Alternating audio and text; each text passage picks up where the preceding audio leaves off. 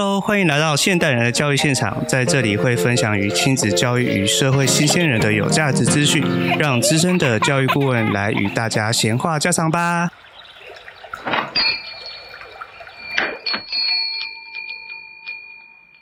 Hello，欢迎来到现代人的教育现场。那接下来我想跟大家分享，就是霸凌的迷思。就是有些人会觉得说，受到霸凌啊，但是可能你看起来没有受到伤害。但是哦，其实任何形式的霸凌行为，这种暴力啊，其实就是对每个人会有不同程度影响。我之前有看过有些家长就是说，别人弄你，别人欺负你啊，你有受伤吗？啊，没受伤就没事啊。我是觉得没受伤没事，不代表他心里没受伤。我觉得我们应该要有觉知，很清楚的意识到，霸凌的行为确实会对我们不同层面产生影响。当然，我刚从前面讲，它其实是成长中的一个自然现象嘛。那很多人会觉得说，我小时候也可能被人家霸凌过啊，但我长大就自然就好了。但为什么我的孩子面对霸凌的时候，我必须要采取一些不一样的做法跟学习，怎么去教孩子去面对霸凌呢？因为很多时候，我们虽然会产生自然疗愈的一个成长的过程，但是不代表每个人都有这样子的自然疗愈的能力，因为每个人都是独特的。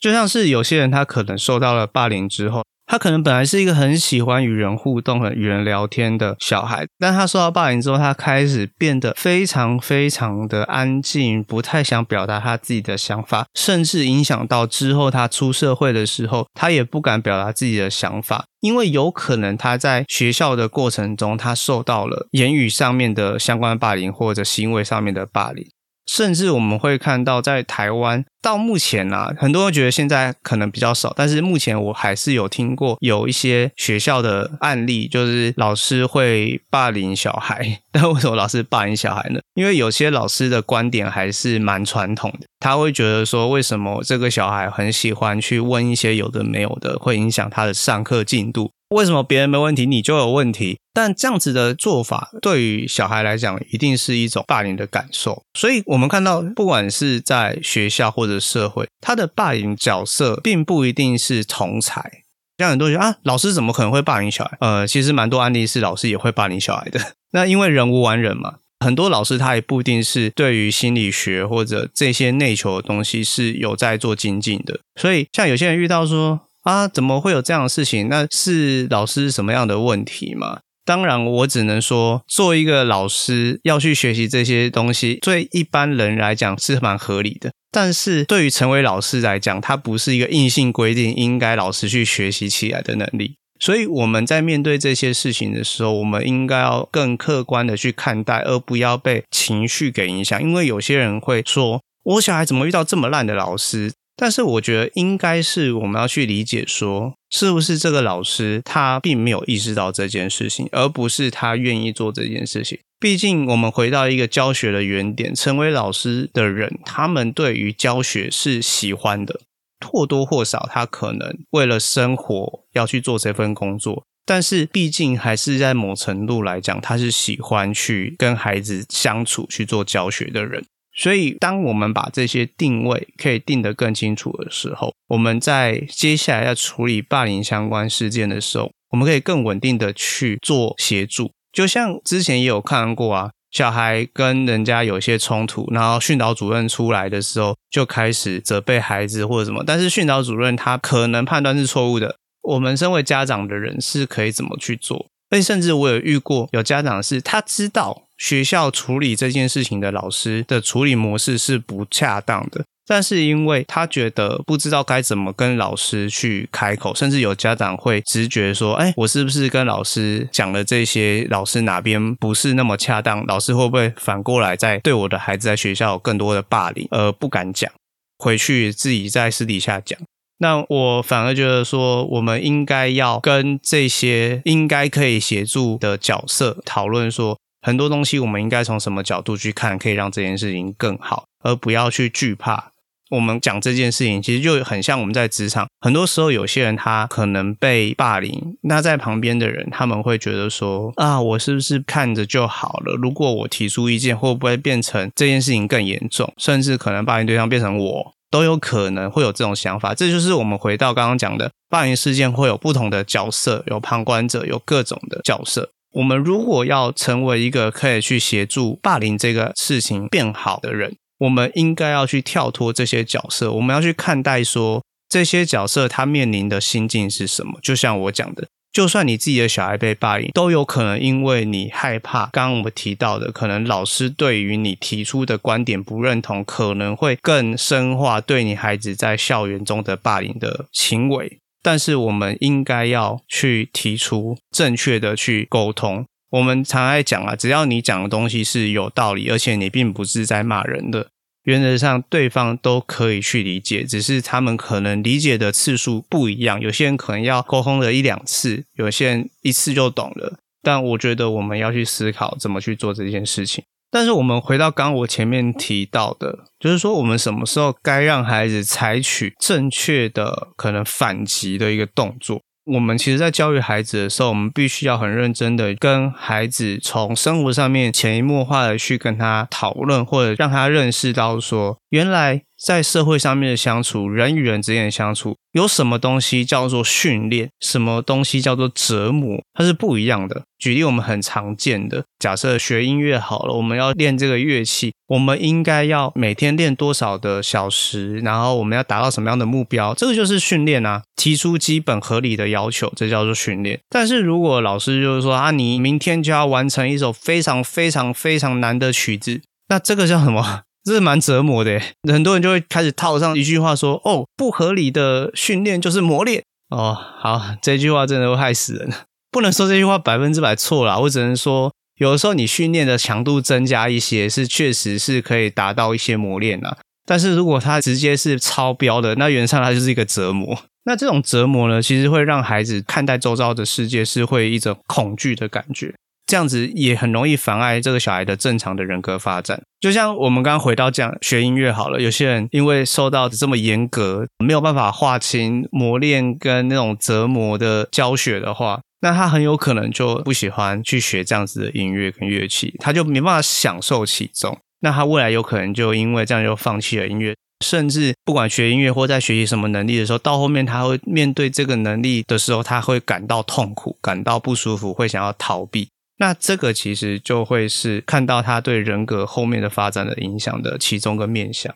那我刚刚提到的就是不合理的训练就是磨练啊，其实这个就是从大男人那种沙文主义出来的。但是我们现在时代进步了，这么多的人类的研究，我们应该要知道我们该怎么样去调整，像这样子的一个我们所谓的男人的训练跟淬炼呢、啊。他其实就是教男生说啊，你要去学会竞争啊，你的力量要很强啊，然后暴力啊，以暴制暴啊，这种模式，其实他会让小孩误以为说，哎，原来我追求这样子的高竞争啊、高暴力冲突性的方式是解决问题的一个方法。其实他也会影响到这孩子长大成为大人之后，他对于性别角色的一个刻板的印象，这个就会潜移默化到，甚至深入到下一代的教养。所以，我们应该从这一代叫自觉这件事情的区分，跟怎么做适度的要求。然后，像有些人啊，他可能小时候是霸凌别人的人，但他觉得说，哦，我都已经成为家长了，我也没造成什么伤害，没有什么影响，我还是过得快快乐乐的啊，开开心心的啊。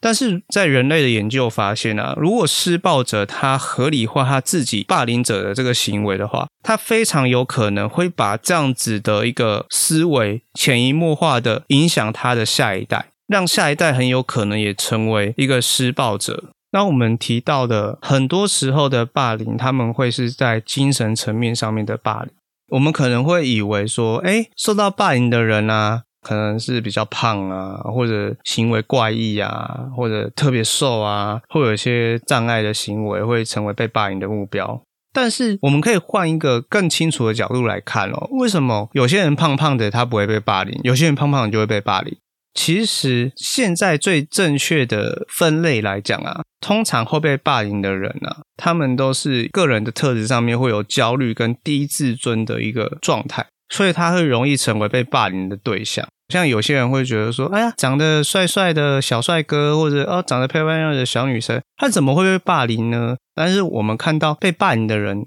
我们应该要去思考说，这些低自尊跟焦虑感是怎么样造成的？有可能是他家庭里面的相处造成的，也有可能是他发生过什么事情造成他有现在的这样子人格特质。所以，我们应该从这个东西去协助他。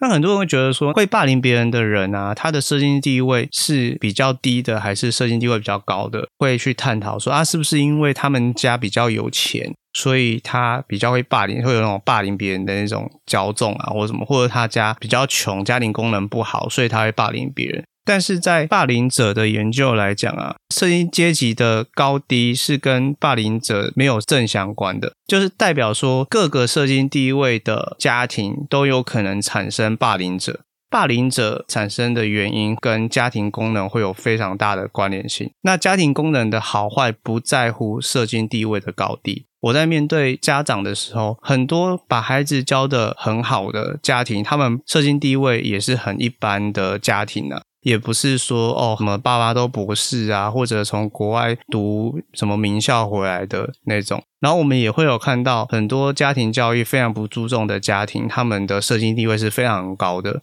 那他们也会遇到为什么我家的小孩会出现可能霸凌别人的行为，或者有些发展的问题，他们会不理解为什么？因为太多人的迷思，觉得我社经地位高，我应当我可以把小孩教得很好，但其实它是两码子事。它不会因为你的社经地位高低而产生很大的不同，而是你在面对家庭的相处跟家庭的经营的时候，你是不是愿意去学习跟把品质做好，这件事情才会影响到你的孩子最重要发展，绝对不会是你的社经地位。那我也想跟大家讨论一个很重要的一个内容。很多人会觉得说，为什么我的孩子不能承受某方面的压力？就像说，有些人可能遇到霸凌的时候，他的忍受度是比较高的；有些人忍受度是比较低的。这是很多人会不能理解。就像可能有些人爸爸觉得说，这哪有什么事啊？为什么我孩子这样子就想要去自杀？为什么我孩子这样就不想去学校？那这个我这边要跟家长们分享很重要的一个学说，叫做身心容纳之窗。它其实就是我们面对压力的时候，我们产生的反应。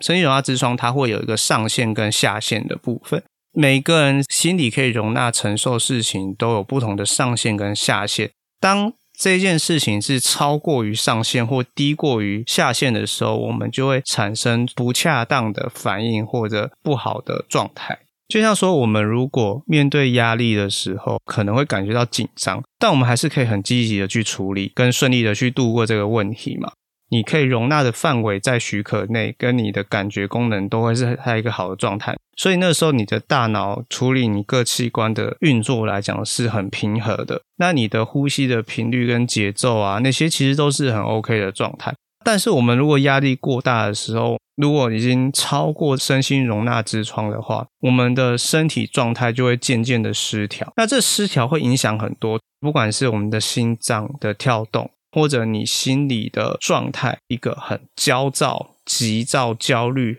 非常不舒服的感觉，身体里面就产生一个叫做防御系统的一个部分。防御系统被唤起的时候，我们大脑就会出现了一些我们讲比较不文明的反应。可能有些是产生暴力性冲突，然后有些会自杀。所以，我们提到在社会能力的奠定的时候，就是我们要给予在一个适当的范围内的压力，去让他克服，而不是去超过他身心容纳之窗，产生不好的反应。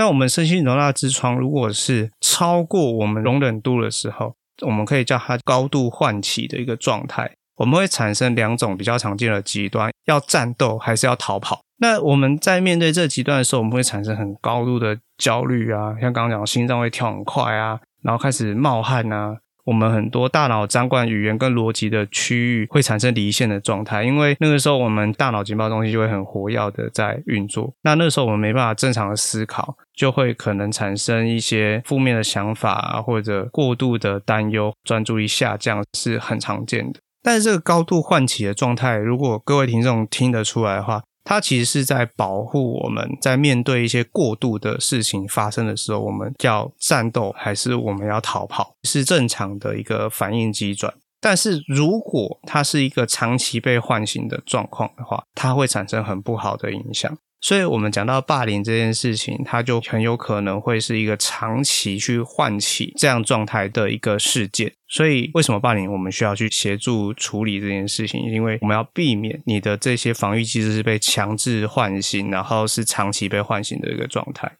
再来，我们看到那个如果容纳之窗里面，它的唤醒是在过低的唤醒状态的话，容纳之窗是已经。过度到一个疲劳的状态，所以会产生一个叫做过低的唤醒，那你就会产生疲惫啊、麻木啊，然后不想要动啊。感情上面你也会看到类似，呃，有些人可能分手之后啊，然后就呃每天只想耍废啊，或者说工作压力大到一个程度之后，哦，他想要直接躺平，完全不想动。因为他觉得好像他对这个世界的求助，或是他所要求的所有他想要的，都没有人可以帮他达成。那个时候会产生一个非常强大的一个无力感，那个状态就有点像，你可以想象说，这个人的状态是被冰冻、被冻结的感觉。那这个的话，也有点像是另外一种的生存方式啊，就像装死的状态，濒临死亡的时候，有些动物会用装死的反应嘛。那这个也会是保护机制。那个状态的话，其实是很容易让人变得过度的封闭，然后他们的思考会关在他自己的世界里面，他会不想要与外在有太多的思考上面的交流，因为他已经觉得他大脑要 shut down，要要关闭了。所以我们就很常见到有些人可能遇到一个很大的巨变，可能是家中的至亲因为意外死亡。那这个人可能就突然变得非常的颓废，因为他觉得他无法改变这个事实，所以他会进入到这种低唤起的状态，他会开始变非常的颓废，这很常见。不管是高唤起或者过低的唤起啊，如果长期是处在这样的状态，他们都会容易演变出很多的身心上面的问题跟并发症。所以，我们当遇到有看到有这样子状态的人，我们就必须要去知道说，那我们应该要去采取什么样的方式，让这个人可以变得更好。不管是真心的陪伴、关心或者体谅，如果对方是跟你的关系很好，甚至寻求一些心理师的协助，他也会是一个非常好的一个方式。最后，我们来讲一下我们要怎么去防治霸凌这件事情。那父母可以做什么？可能大家听到这边讲，哎，不是说霸凌这件事情本来就会正常会出现的嘛？但为什么要谈防治这件事情？但我们其实要谈的是，作为父母可以怎么样去意识到或者观察到孩子处在霸凌的状态，或者有点快要到霸凌状态的时候，我们该怎么样去面对，跟怎么去做，去调整这些事情。那第一个，我们要去观察小朋友是不是有出现一些迹象啊，就比如说他莫名其妙的拒绝上学啊，然后他们可能会担心说，哎，可能去学校的时候会发生什么事情啊，就是那种逃课数增加的啊，然后他们的成绩突然很多大起大落的状态啊，或者开始很多不专心啊，哦，做噩梦也会哦，或者身上有一些伤痕啊，吃东西没有吃那么多，食欲不太正常。然后哦，胃痛也会，像我们面对压力的时候也会胃痛。然后还有头痛啊、疲倦啊，或者他常用的一些东西，可能一些穿的衣服啊，或者什么有些脏乱啊，用品受到破坏，这些都是我们可以去观察的。或者是小朋友开始会去跟家长去要钱，或者你家里面会有一些东西，诶，好像突然消失了，或者你的小朋友如果。突然有那种攻击手足的暴力行为啊，攻击家里面的其他小朋友或弟弟妹妹啊的这些暴力行为开始出现，而且还有其他那种强烈跟异常的现象，那个通常我们不太会忽略了，除非这个家长对孩子都比较没有那么关心。就像说这个小孩的情绪是不开心的，他很心情烦闷啊，然后他做很多事情是比较退缩的，然后他很焦虑。很容易情绪就失控了，然后行为会比较反常，就可能平常他很喜欢画画，然后突然之间就哦没兴趣，一点就是完全不想做任何事，然后或者他有一些自己伤害自己的行为之类的。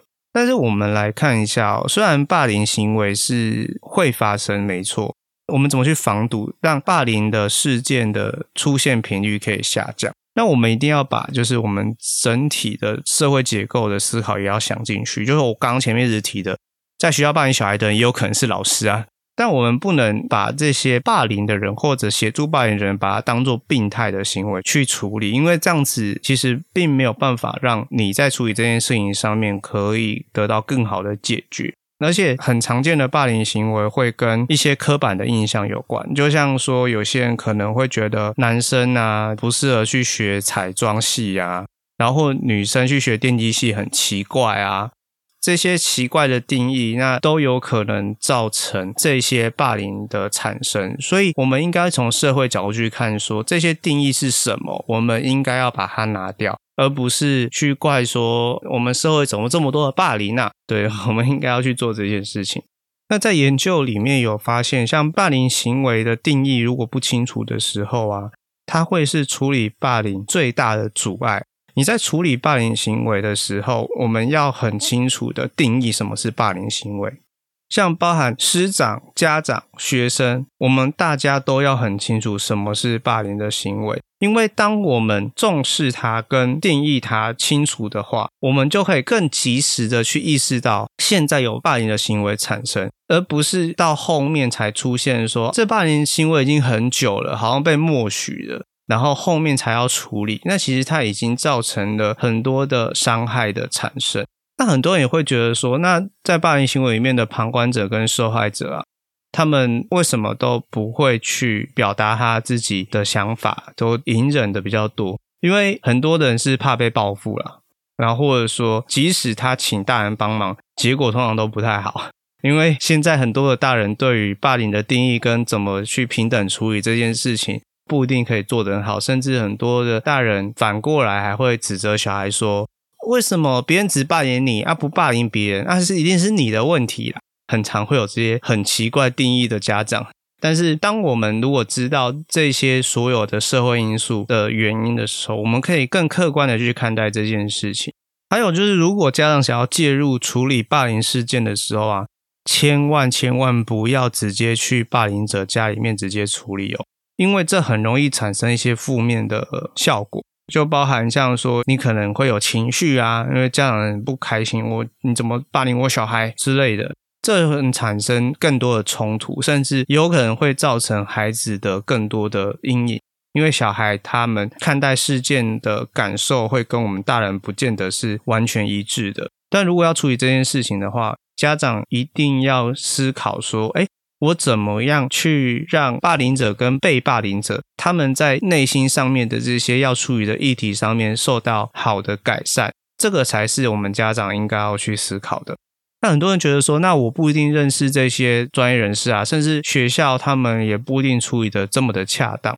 但是我觉得，当家长知道小孩被霸凌的时候，或者你家小孩霸凌别人的时候，或者你家小孩是霸凌的事件的旁观者的时候，家长，你一定要做到一件事情，叫做你要倾听你的小孩，因为你的孩子的心理状态是你第一关一定要去接触跟同理去理解这件事情的最重要的对象。第二件事情就是你一定要对事不对人，这很重要，因为这一定会潜移默化影响到你孩子看待一件事情的处理角度是否正确。然后你不要强制去对立对方，就像有些人可能会去骂别人怎样怎样怎样怎样，但是我们应该要去思考说，诶，这件事情它的完整性是什么？那我们开始理解之后，我们用成年人成熟的角度去跟孩子们讨论、去沟通，而且这样子的做法，它除了你可以好好的跟孩子谈这些事情之外，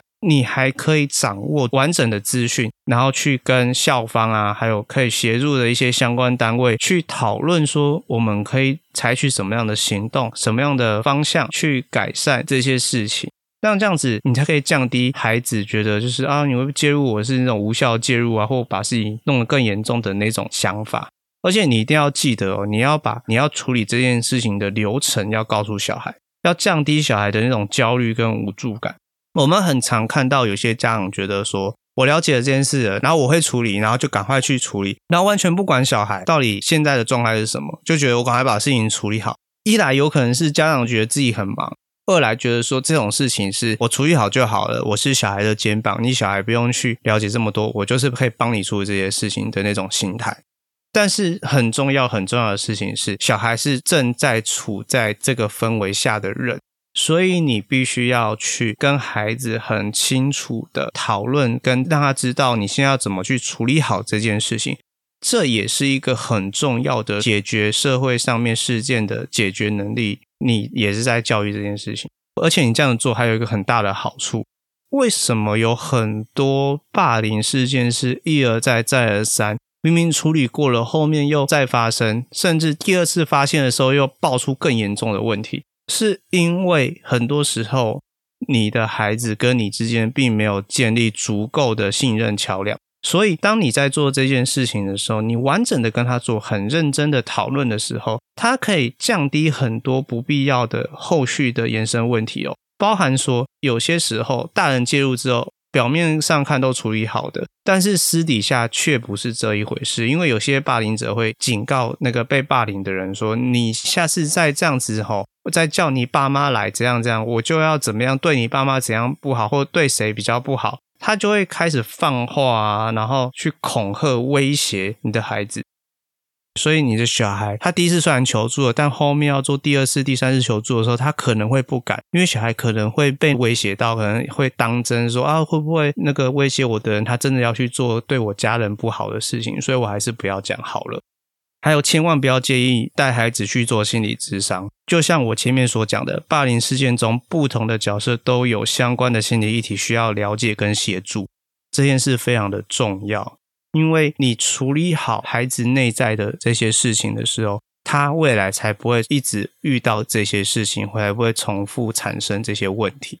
然后在真实情况下，我们每个家长介入处理的结果都不一定会一样。但是我们要怎么更成熟的去处理相关事件呢？我这边有列了几个重点，就是第一个，我们要检视霸凌行为的观点，例如像骂脏话，它真的是一个霸凌行为吗？不一定啊，有可能他就只是一个语助词而已。甚至有些人他们会因为说：“哎呀，别家的小孩骂脏话”，所以跟自己的家的小孩说：“你以后不能跟那个骂脏话的同学相处，因为他会教坏你。”但是如果我们去思考这个逻辑，就变很妙哦。到底是骂脏话的那个小朋友在霸凌别人，还是这个家长在教小孩去霸凌别人？这是我们要值得去思考的哦。我们跟朋友之间有时候也会骂个脏话嘛，那不代表他就一定是不好的人。然后第二点就是，我们要时常观察你的孩子的行为是不是有一些不一样的状态，就是要适时去关心你的小孩。第三点就是，你要建立你跟孩子之间很良好的沟通哦。那你不要大人的一言堂啊，你要保持很开放沟通的心态。就很多大人很习惯，就是大家小孩就听我讲就好啊，听我讲他可以学到很多东西，这样这个不叫沟通，OK？这个反而是你会让你孩子觉得好像比较有权益的人讲话，我就乖乖听就好了。所以这也会造成你孩子产生更多可能是低自尊的一些心理状态，就像我们前面讲的，他可能会变成被霸凌的小孩的其中一个因素。然后第四点就是说，信赖关系的建立，就是你要让你的孩子去感受到他其实真的是被爱、被支持的。很多时候家长没有这个开放心态啊，往往只是啊，你知道我爱你就好了，但他忽略了就是在日常的事件上去支持你的孩子。就例如说，大部分家长愿意带孩子去他期待已久的动物园玩，但是遇到小孩想学滑板的时候，却告诉小孩说：“你不要玩这个啦，容易会跌倒啦，怎样怎样的。”这些事情，我觉得大家可以去认真的思考，像我们这个 podcast 主题对大家都会有所帮助。好，今天的现代人教育场就到这边喽，谢谢大家的收听，大家可以订阅分享，让更多人知道现代人的教育现场正在做关于家庭教育相关的优质内容。感谢收听，我们下次见喽，拜拜。